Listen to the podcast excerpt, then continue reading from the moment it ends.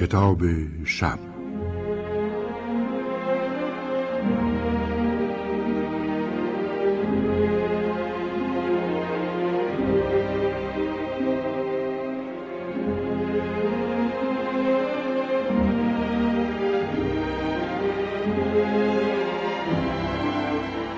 در خیابانهای شهر قدم می زدم و در به در دنبال چهره غریبه می گشتم. در این شهر صورتها چنان شبیه همند که انگار طوفان ذرات شن به طرف بیننده پرتاب می کند. به آرزویم رسیدم چون کانزاس بیل را دیدم که با سرعت به رهگذران وسیله همه فن حریف را می‌خواست بفروشد. وسیله ای که قوطی بازکن، آچار پیش گوشتی، گلاب دگمه، سوهان ناخن، پاشنکش و سیب زمینی پوسکن بود. این کانزاس پیل ریزنقش و موبور بود با صورتی شبیه گردوی پوسته پوسته. ناگان پلیس رسید و مشتریا را کنار زد. کانزاس بیل با عجله بساتش را جمع کرد و پا به فرار گذاشت. پلیس بی حرکت ایستاد و باتومش را چرخاند. با عجله دنبال کانزاس بیل رفتم. اول از دیدنم جا خورد. بعد آرام شد و گوش داد که چه می‌گویم. گفتم می‌خوام بدونم کی از اوکلاهاما رفتی. مکگیل الان کجاست؟ سر اون معدن طلا چی اومد؟ چرا پوستت اینطور سوخته؟ مرتب و منظم به پرسشام جواب داد. یه سال پیش تو آریزونا آسیاب بادی را انداخته. معدن طلا معدن نمک از آب در اومد. توی مناطق استوایی سوختم. بعد به مکان دنج و مناسبی رفتیم و از هر دری سخن گفتیم و او درباره بارنی اوکانر ایرلندی حرف زد و گفت من با اوکانر توی پانسیون تو وستاید آشنا شدم. مرد مهربون، قد بلند و خوش بود و تو اتاقش یه نقشه به دیوار زده بود. روی تختم یه شمشیر طلایی زیبا و منگوله دار با دسته الماس نشون بود. پرسیدم اینا چیه؟ گفت این نقشه آمریکای جنوبیه. یه قاره شامل 15 تا کشور که همشون اغلب فریاد می‌زنن تا از سلطه ظالم آزاد بشن. اینم شمشیر پدرم بوده. من اهل زندگی آروم و بی سر نیستم. شجاعت تو خانواده ما ارسیه. گفتم بارنی چرا وارد نیروی پلیس نمیشی و تو دنیای قتل عام و فساد زندگی خاصی رو دنبال نمی کنی؟ چرا می‌خوای بری خارج از کشور؟ گفت این حرفا رو ولش کن. به این کشوری که انگشتم روشه نگاه کن. این همون کشوری که انتخاب کردم تا با شمشیر پدرم آزادش کنم. کوچکترین کشور اونجاست معلومه که بیگدار با آب نمی‌زنی. 1500 دلار برای نقشم کنار گذاشتم. راستش از تو خوشم اومده. می‌خوای با هم کار کنی؟ بهم بگو شرایطش چیه. بعد از فتح کشور وزیر جنگ میشم. پول نقد میدی یا میریزی تو حسابم؟ تمام هزینه ها رو میدم. اگرم موفق بشیم هر منصبی رو که بخوای بهت میدم. گفتم باشه. فقط چند تا قرارداد برام بذار کنار.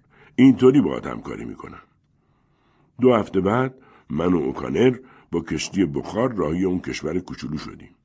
سفرمون سه هفته طول کشید.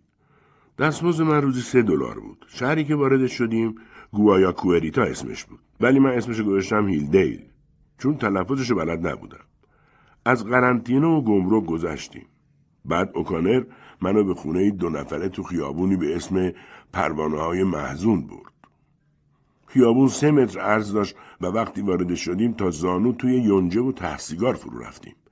من اسم خیابون رو گذاشتم گذر قولدارا. اوکانر گفت اینجا مقر فرماندهی ماست. معمورم در اینجا دون فرناندو پاچکو اینجا رو برامون تدارک دیده.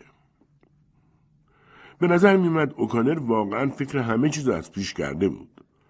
نامه های زیادی می نوشت و هر یکی دو روز یه بار چند تا از مردای محلی با یه مترجم میمدن مرکز فرماندهی و می‌رفتن داخل اتاق پشتی و نیم ساعت با اوکانر مذاکره می‌کردن. قبل از اینکه وارد اتاق بشن سیگار میکشیدن و ساکت بودن. اما وقتی می اومدن بیرون یه اسکناس ده یا 20 دلاری دستشون بود و به دولت فوش می‌دادن. یه ماه بعد از ورودمون به شهر شبی به اوکانر گفتم برنامه برای غلبه به این کشور چیه؟ می‌خوای خونریزی را بندازی یا با آرامش و افتخار رأی جمع می‌کنی؟ گفت تو همه شهرها معمور فعال داریم. ما توی لیستای مخفیمون اسمایی داریم که می‌تونن با یه اشاره نیروهای دولتی رو بین ببرن. الان زمان مناسبیه. معمورام اینو تایید می‌کنن. مردم منتظر منن. همین دیروز بود که زالداس معمورمون بهم گفت مردم بین خودشون منو به اسم در آزادی صدا می‌زنن. در آزادی به انگلیسی میشه آزادی بخش. گفتم شاید بهت بگن در آزادی ولی بیشتر به چشم یک بانک بهت نگاه می‌کنن. خدا آخر عاقبتمون رو خیر کنه. اوکانر گفت خب این کارا خرج داره. اما ظرف یه ماه کشور تو چنگ ماست. شبها حولوش میدان قدم می‌زدیم و به گروه موسیقی گوش می‌دادیم. و با مردمی که هیجان زده کیف می‌کردن گرم می‌گرفتیم و اوکانر با اون چشمان عقابی و سیبیل مشکیش کنار میدون میایستاد و مهمترین فرد کل این صحنه بازی بود. یه شب همونطور که قدم می‌زدیم اوکانر گفت کافی علامت بدم. بلافاصله سه هزار مرد توی این شهر اسلحه دست می‌گیرن. مطمئنم. احتمال شکست وجود نداره. در گذر قلدرها یه خونه چوبی دو طبقه بود که خونه ژنرال تومبالو فرمانده نیروی نظامی بود. درست اون طرف خیابون هم یه منزل مسکونی بود. یه روز که من و اوکانر از پیاده رو رد می شدیم جلو اون منزل که رسیدیم یه گل سرخ بزرگ از پنجره پرت شد بیرون و اوکانر اونو تو هوا گرفت. از جلو پنجره که رد می شدیم نگاه کردم لباسی سفید و یه جفت چشم بزرگ سیاه دیدم که زیر روسری سیاه رنگی بود. اوکانر کلی خندید. فقط همین یه قلم جنس رو کم داشتیم تا قصه این ماجراجوی ایرلندی تکمیل بشه. خندیدم و گفتم شایدم گل سرخ برای من پرت کرده. اصل روز بعد گفت اسمشو گیر بردم. دنیا ایزابل آنتونیا اینز لولیتا کراوس مونتلیون. روز بعد هم باز یه دسته گل سرخ از پنجره جلو پامون پرتاب شد و اوکانر بادی به غبغب انداخت. کم کم زمان شورش فرا می رسید. اوکانر به من گفت یه هفته بعد ساعت دوازده مبارزه شروع میشه. مسلط شدن به کشور کوچک و بی اهمیتی مثل اینجا کاری نداره. باید بهت بگم که بازی رو ما بردیم. راستش اینجور حرفا باعث شد اعتمادیم به اون ایرلندی از بین بره. سهشنبه موعود از راه رسید. قرار بود رأس ساعت دوازده توپی قدیمی که در ساحل نزدیک انبار دولتی بود گلوله شلیک کنه. بعد شورشی ها سلاحاشون رو بردارن و به نیروهای دولتی حمله کنن و همه جا رو بگیرن. من تمام صبح عصبی بودم. اوکانر شمشیر پدرش رو به کمر بسته بود و مدام تو اتاق قدم می‌زد. ساعت یازده و نیم اوکانر ازم خواست گشت مختصری تو خیابونا بزنم و ببینم اوضاع چه قراره. یه رو بعد برگشتم. پرسید صدایی شنیدی؟ گفتم آره صدای خوروپوف همه مردم شهر خوابن.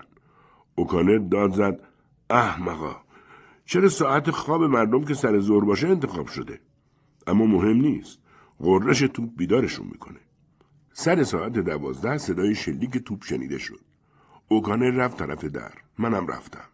مردم از لای دراب و پنجره ها سرک میکشیدن. ژنرال تومبالو از خونه بیرون اومده بود و داشت شمشیر یک متر و نیمیشو تکون می‌داد. یه لنگه پوتین پلاستیکی با یه لنگه دمپایی قرمز پاش بود. اوکانر با دیدن اون شمشیر پدرش را از غلاف در آورد و به جنگ اون رفت. نوک شمشیراشون جرقه می‌زد. بعد شمشیر ژنرال نصف شد و فرار کرد. اوکانر دنبالش دوید و با شمشیر پدرش دگمای کت ژنرال رو پاره کرد. پنج پلیس پابرهنه با زیرپیرن از راه رسیدن و اوکانر رو بازداشت کردند و به طرف زندون بردن. من جلوی در وایستادم و نگاه کردم. یکی دست و پاشو گرفته بود و بقیه اونو مثل لاک پشت روی زمین میکشیده وقتی آزادی بخش از جلوی خونه رد می‌شد به من نگاه کرد. صورتم سرخ شد. خیابون خلوت شد و ده دقیقه بعد همه تو خونه هاشون دوباره چرت می‌زدن. مترجممون که به خونه اومد ازش پرسیدم چه خبر؟ گفت خیلی بد شد. آقای اوکانر جنگید با جنرال تومبالو. جرم خیلی بدی بود. آقای اوکانر رو نگه میدارن شش ماه تو زندون. بعد تیربارونش می‌کنن. نزدیک غروب رفتم زندان. اجازه دادن از پشت میله ها با اوکانر حرف بزنن. پرسید چه خبر؟ شهر رو گرفتیم سر و صدایی نیومد. گفتم ولش کن. فعلا مسئله مهمتری داریم. پول داری؟ اوکانر گفت نه ندارم. آخرین دلارم رو دیروز به هتل دادم. گفتم شیش ماه نگهت میدارن و بعد اعدامت می‌کنن. منم احتمالا به جرم ولگردی به پنجاه سال کار اجباری محکوم میشم به میله های سلول نزدیک شد و آروم گفت از دنیا ایزابل چه خبر؟ اونو حتما یه راهی برای آزاد کردن من پیدا می‌کنه. برو هر طور می‌دونی به اون خبر بده. قبول کردم. فردای اون روز وقتی از جلوی پنجره دنیا ایزابل رد می شدم طبق معمول یه گل سرخ افتاد جلو پام. رفتم تو. ایزابل سی و نه سالی داشت. نیم ساعتی با هم گپ زدیم. بعد قرار ازدواج رو گذاشتیم.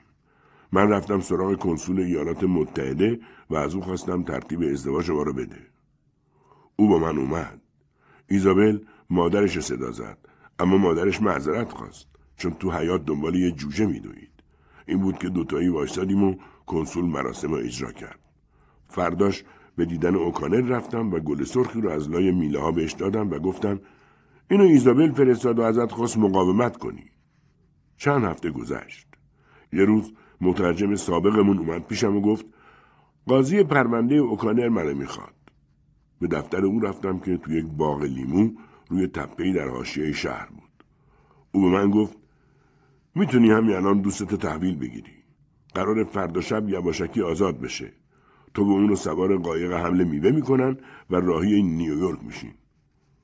پرسیدم یه لحظه قربان ماجرای شورش خندید و گفت همش شوخی بود.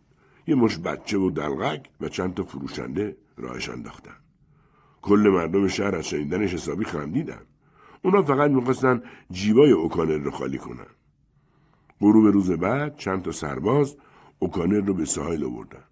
من اونجا زیر درخت نارگیل منتظر بودم. ویخی گوشش گفتم دنیا ایزابل ترتیب فرارمون رو داده. سربازها ما رو داخل کشتی کوچکی بردن که بوی کود شیمیایی می‌داد. اوکانر گفت خائنا نمی‌تونن منو برای همیشه شکست بدن. یه روز دوباره برمیگردم. گفتم پس می‌خوای سریال درست کنی و با هم به نیویورک برگشتیم. از بیل کانزاس پرسیدم اوکانر بالاخره به اونجا برگشت؟ بیل گفت نه ولی به آرزوی قلبیش رسید. بیا بریم نشونت بدم. بعد مرا به ایستگاه مترو برد. صدها مسافر روی سکو منتظر بودند. یک قطار از راه رسید. پر بود. جمعیت به طرف درها هجوم برد. بالای سر همه یه مرد قوی هیکل با بدنی ورزیده دیده می‌شد. او مردان و زنان رو مثل بچه ها بلند می‌کرد و به داخل قطار مینداخت. گهگاه مسافری از روی غرور به او اعتراض می‌کرد اما ابهت چشما و قدرت دستای مرد اجازه نمی‌داد صدای اعتراض به گوش کسی برسه. وقتی قطار پر شد مرد سینه صاف کرد و احتمالا در دل قدرت قدرت ستود. بعد با زانو، آرنج و شانه خستگی ناپذیرش ضربه زد و انبوه مسافران پیاده شده از قطار را به طرف سالن هدایت کرد و قطار ناله کنان دور شد. خودشه. معرکه نیست. اون کشور جای همچی آدمی نبود. ای کاش نویسنده پیدا می‌شد و از روی زندگی اوکانر قصه ای می